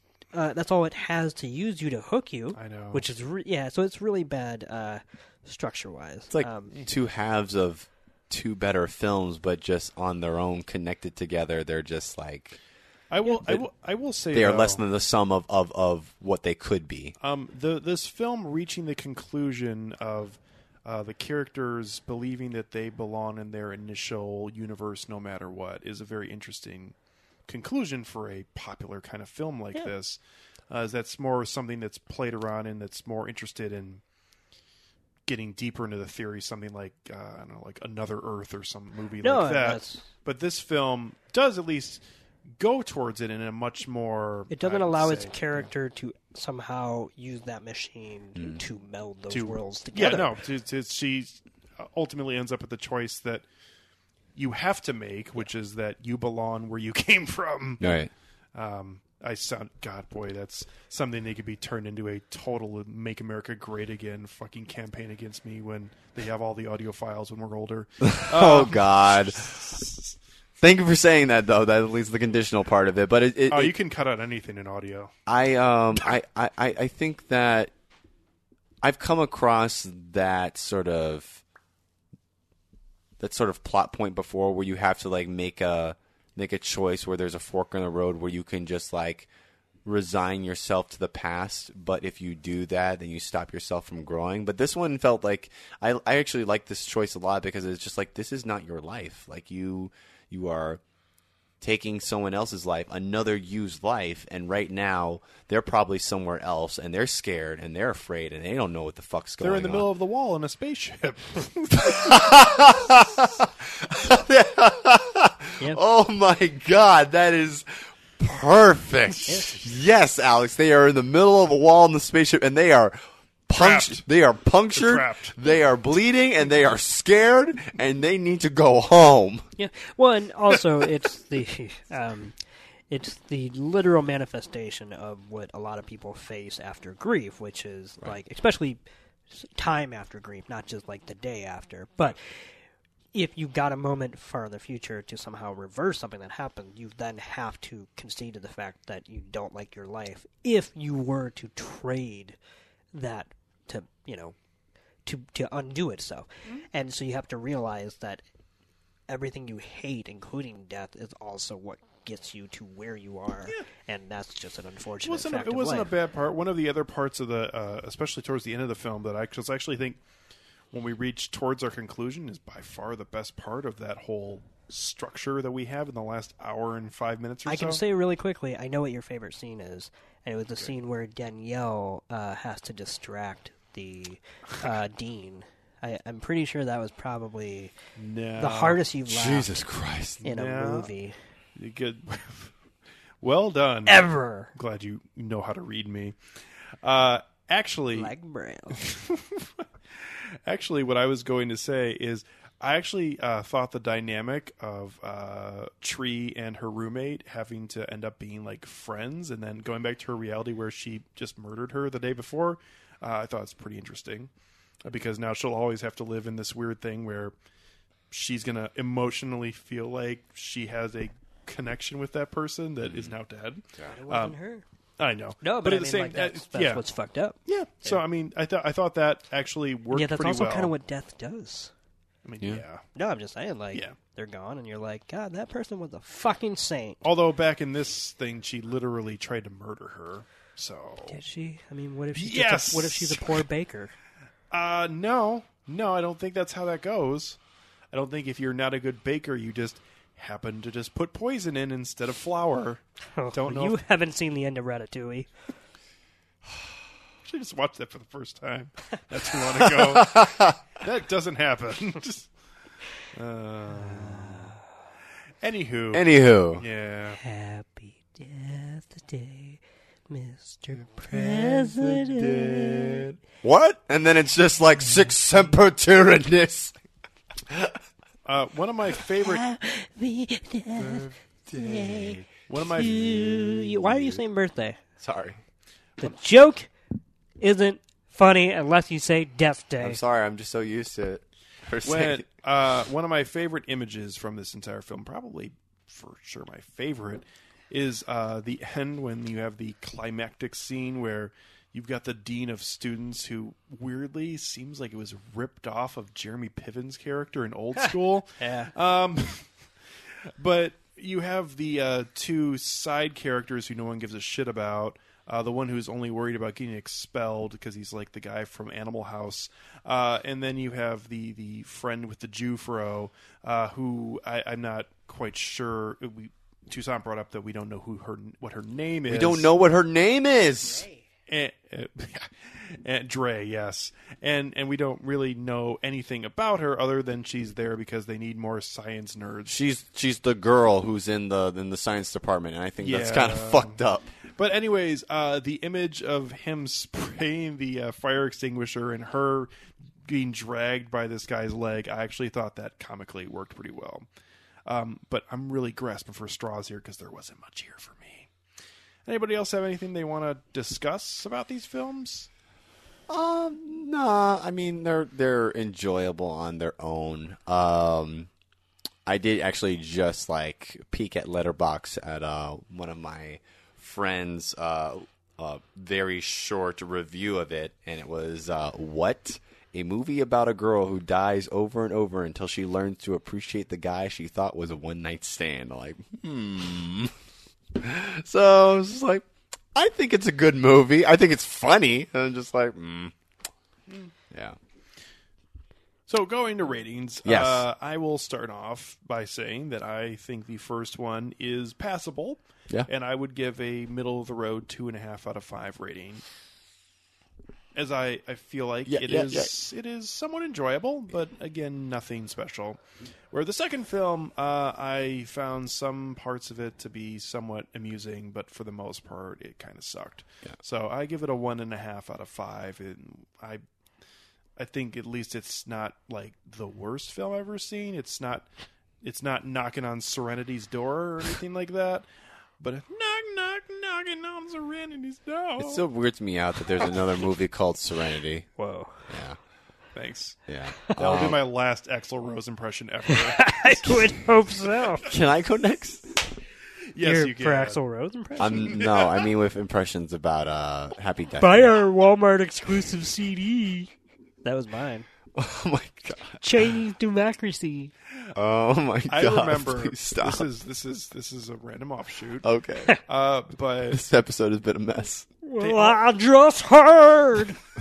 they all I'm are doing my some- Creed impression because we were talking about Creed earlier. Oh my god. I'm done now. Continue. So, um, I remember when uh, Chinese democracy came out I Because- remember when Chinese democracy happened. because I had polio. because fucking damn it. Uh, Axl Rose had been fucking talking this shit up for a good decade. Yeah. Uh, and it came out and no one was interested. No one's interested. And I remember going to Best Buy probably I don't know maybe like I, five to I six think it was months. a Walmart exclusive. No, it was about, just wait a minute. It, it wouldn't have surprised me if it would have been, but I remember going, and this was towards the end of CDs. Uh, but I remember going to Best Buy, and it was only you know four six months after the uh, album was released. And it literally was on sale for a dollar at Best Buy, and there was a large supply. When you brought it up, did you say, I'll buy that for a dollar? No, wouldn't buy that for a dollar. Haha. I still like the second or the RoboCop remake. Um, No, no one was interested in Chinese democracy. So there you go. Yeah. Um, Happy Death Day, the first film, I really enjoyed. I think I would give that a three and a half. I think that was a really good film. Um, going to Happy Death Day to you, I actually initially gave this. Oh, I'm embarrassed to say. I gave it a. I gave Happy Death Day to you a four out of five, and I was I was just riding high on that film. I really enjoyed it, but you know, in the in the cold light of morning of subsequent mornings afterwards, I've woken up and being like, "What the fuck was I thinking?" Um, I would give that. I would give that like a like a light two out of five. Honestly, Man, you like like you- I, you've- I've, you've- I've come come down hard. I've come down hard, man. I've come down hard. I mean, like that. That I look. Of all the things I like about about that film, I do like parts of that film. I'm just like, there is no way on my personal scale that that is anywhere near a goddamn four. Like that. Like I am. I am a hard person where I just don't give anything a five. Where a four is like pretty fucking significant. Mm-hmm. Four and a half is pretty fucking close. They ain't nowhere near a four and a half, let alone a fucking four. That's a fucking two. Okay. Like that's I some, would- I would agree. that's something I could put like I, I, I can I can put it on and I can just like tune out. But like if I really thought about it, it just kind of like falls so, together. So I know we we hit on uh, the reasons why, and I, I know you've said uh, a few times uh, while we've been discussing Hmm. the film about the reasons why since the initial viewing you've you've come down on it. But that is a steep drop without a second viewing. I know. So so what what's the sorry what what's what's the what's the real driver for for what's having that large of a change in your feeling on it? In really, of- it, it it just came down from the. uh I just don't know. Like when I when I go The back, kind of like the uh, really quick the juxtaposition of the experience of silently watching something and actually opening the box and Right. put, bringing it out in the real world. Right, right, right, right, right. Like it was, it was really cool to take the sort of knowledge that I had from the first film and sort of migrate that to this new experience. Like that was cool, but like if you if you siloed these off from one another and you just look at them as films, like my film going experience was a four. In that I, was taking a, an experience from a film that I really liked, watching a sequel that was at most competent and actually like meaningfully in a lot of ways like had had had nods to the original that felt like they were like material to the actual substance of the sequel. Um, but on its own, like really for me, it just comes down to it comes down to that villain reveal, and then as soon as I pull on that thread, a lot of other things just sort of like fall out of their position, and I'm just like, and and the whole thing about Dre, like that still is something that that I I am, it's a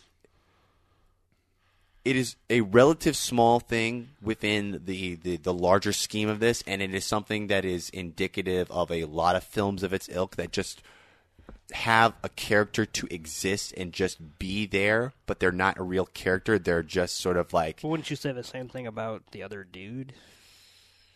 I mean, Samar. Sure. he name. knows his name. I mean, I know his name because they uh, made a joke about his name. They uh, literally made a joke about his name. Is that any better?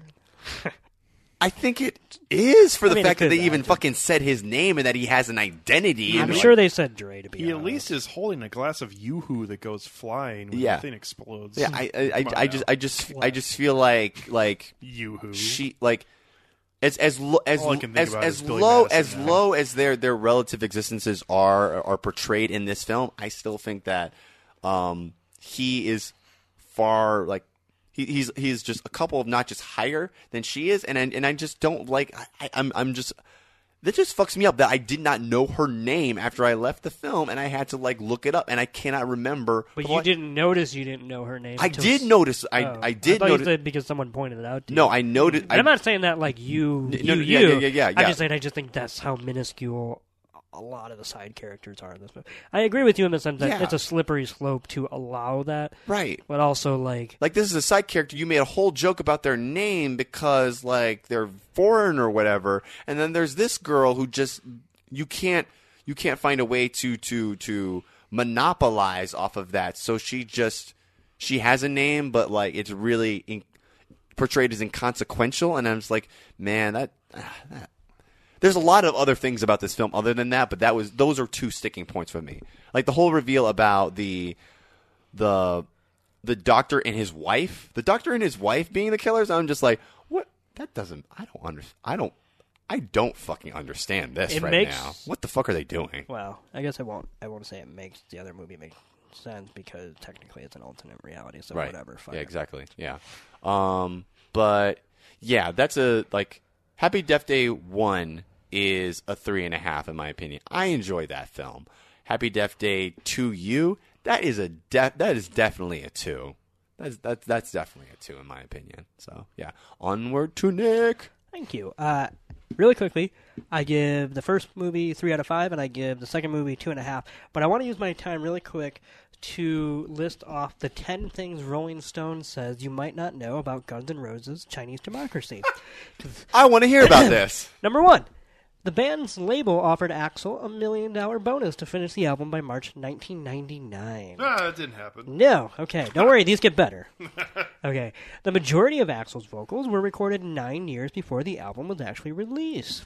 Okay. all sound- right. that We're sounds- still in kind of just factoid. That sounds right. Here we go. Number three. Axel wasted studio time re-recording "Appetite for Destruction" with new GNR members.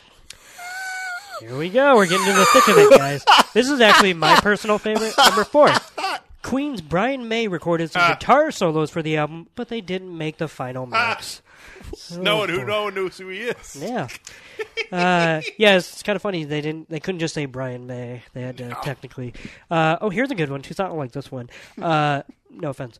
Uh, Shaquille O'Neal dropped in during a Chinese democracy rehearsal session to record a freestyle rap and do the worm. Number- serious? Yep, this is what it says. Are you fucking serious? Number Toussaint will like this one. Don't worry, th- th- there are stories with them. So if you Oh. are interested in the history, Sure. Number six, Buckethead recorded guitar parts for the album while standing in a custom-built chicken coop. And number seven, Axl visited a psychic during the session in order Hmm. to cleanse himself of any negative energy that might be hindering the recording. Hmm. Number eight, Baseball Hall of Famer Mike Piazza leaked the Chinese democracy song IRS to the radio. Oh man, he's a predecessor to WikiLeaks. Number nine, Axl sued his manager for intentionally botching the release of Chinese democracy. yeah, I don't think that was really all on him. And finally, number ten, maybe the saddest thing of all, a sequel to the album was supposed to have been released by now. This article was written last November in 2018. Yeah. Well, the interesting thing about everything that surrounds Chinese democracy, uh, and we don't have to get into it, but at Oh, the same time, uh, talking about Buckethead, uh, that is like the signifier of everything has gone to shit with Guns N' Roses. Yeah. And they when they I decided, knew somebody who used to love Buckethead. yeah, well, that's that's on them. They they went to multiple shows. Oh my! Yep. Uh, when they removed that and brought the missing link, which was Slash, back to the group, um, they immediately went on these gigantic stadium tours and were selling out places like Soldier Field. All you gotta do. I don't. I think it's. I think it's just. First of all, Axl Rose is one of the worst fucking rock stars ever, and I gotta say, I mean, I won't say anything bad about him, but when he's gone, flush that turd. Uh, yeah. Hey, and if you're upset that Alex said that, welcome to the jungle, baby. Okay, it's vicious out here. It's vicious. Not Sid vicious. What? What? Okay. Nice, nice Sex Pistols reference, uh, or WCW. Either way. I was definitely referencing that one. Uh, however, it is interesting that the fact that that is one of the worst rock stars ever that thinks that he's the reason why. When you bring back the random guitar player who wears a top hat, and then people are interested again. yeah, if you can't cut it next to a Mr. Peanut lookalike motherfucker, you're probably not good at being a rock star. yeah, we've really gone off the rails here. I haven't don't think so. Well, thank you for your final thoughts on Happy Death. We're Day. all allowed to use our final ratings time in any ways we see fit as long as we give our ratings. I'm reclaiming my time. like a Republican senator Yeah. during a boring hearing, I just decided to make very creative use of it. It'd be great if somebody during the Michael Cohen hearing just had a billboard that just said "Axl Rose is an asshole." Oh, I was going to say that just had Rolling Stone's top 10 reasons or things you might not know about Chinese democracy. You could just send us the link. You could just like, nope. I had to print it out and I put it on this billboard, and we're going to all read it. That would be me, and like I'd be drinking a beer and watching it on C-SPAN and be like, "Oh, that's a fucking See, filibuster." you know, one of the best parts about this is that 10 years down the road, if somebody goes back to listen to this episode and they think, oh, we're just going to get a new episode talking about Happy Death Day, Oh. uh, they're going to get slapped in the face with an episode where we talk about things like Brexit Yep. and Michael Cohen. Black History Month. Black History Month and spend Well, we're gonna way too much out. time on Guns N' Roses and their album Chinese Democracy. you say way too much time. I say not enough. Thanks, Tony Stark. I think you mean Tony Stank. Oh, oh Is he, is, Any- he, is he done? Stanley, is that Also, it? did he have to make a fucking cameo in the in memoriam Rio at the He Oscars did. well, I didn't watch it. they showed a clip because he was dead? because he's yeah. They did they did show a clip of him after. I'm being an asshole. Oh, I thought you were talking about Tony Stark. I'm like, I knew No, you were Stan talking. Lee. I know you're talking about Stan Lee. because Yeah, he died. I know. Yes, That's why he was in there. I I know. And then I saw Well- like I saw the clip of like that they used from I think was the thir- Thor. No, No. it wasn't from Thor. It was from one of the X Men films because it was lifting up the water from the. Right. Uh, I couldn't remember. I think it was from X two or X three. X three, Here- I think. Here's the thing. I mean, there's lots of things to unpack about the Oscars from this year. If you Oh, wanted boy. to go down that road, uh, not that we necessarily need to spend too much time on it. Yeah. this has been a two-hour episode already about a film that wasn't worth that. Um, but two films. To you. I guess that's one way to look at it. Thank you, Toussaint. Um, the in memoriam was really weird this year, uh, mainly because the Oscars are continuously trying to trim the fat off of something that I don't think there are a lot of people who are looking for fat to be trimmed necessarily. Uh, they decided to save themselves probably roughly 40 seconds by not showing full clips of people who are dead. Uh, but in fact, the ones who got more than just a photo, but they got a clip, it was like a literal second and a half of somebody just like turning their body on screen, and that's it. Why even do that then? Like, I don't, I don't. If it's really not worth the time for them to deliver like one of their most important lines of dialogue in the film, their film collection, why show them like? Do you want to show that they in fact did move their body on the screen at one point? Like, I, I it was such a weird presentation this year in the memoriam part of it, and I everything down to the font they decided on for the memoriam thing. Like it's usually like a nice, well put together like thing you would see a font in like a funeral card or something like that. And it's like in big, bright blue, bubbly letters, and it's like, who picked this? I don't know. Sorry, I don't Alex- know why I went out of my way No, to no, no, no. crap I- on the memoriam. if I could respond to that, I see what you're saying, and I will add that it turns out Walmart's exclusive was actually ACDC's Black Ice. And you were right, it was Best Buy had the exclusive contract for Chinese Democracy. Apparently, they did not fare as well as Walmart did with those boys in black. You so- are you are now the lore keeper of Chinese democracy here on Film Tank, and I cannot believe that we needed to create such a position. Like if I if I had known back in 2015 we'd have to create this position, I'd be like, I might have to rethink being a part of this podcast because I know where we went. How, Oh, how about the idea of these stores wanting to have exclusive rights to physical albums at that point? 2007 was a weird time. yeah, it was. Yeah, looking back on that, ooh boy, that doesn't seem to be a good investment. Yeah. I also want to announce my retirement from Wow. all things Guns N' Roses. And it- from this this, point it? on, yeah, I will have nothing left to say. Okay.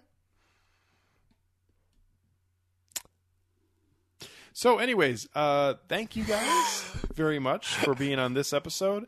I'm not quite sure for sure what movie we're going to talk about on the next episode. I don't know if we're going to do an episode between this and Captain Marvel or not. My guess would be probably not. So, likely our next episode will be discussing the Brie Larson film that will tie the entire MCU kind of back together, sort of, until the next film. Uh, and that's Captain Marvel coming out. Um, and it's not really the start of summer, but it's definitely going to be just to get people's beak wet on the MCU for uh, the remainder of the year. Where's the third month of the year? Anyway, yeah, but I get you. Yeah, yeah, I know. Yeah. yeah, So Nick looks really sad, so I think we should bring this to a close. yeah. So thank you very much to uh, Nick Cheney and also Hi. to Toussaint Egan. Hi. And thank you very much to the audience out there. As always, uh, glad you're able to join us. And uh, from myself, Nick Cheney, and Toussaint Egan, we will catch up with you next time here on Film Tank.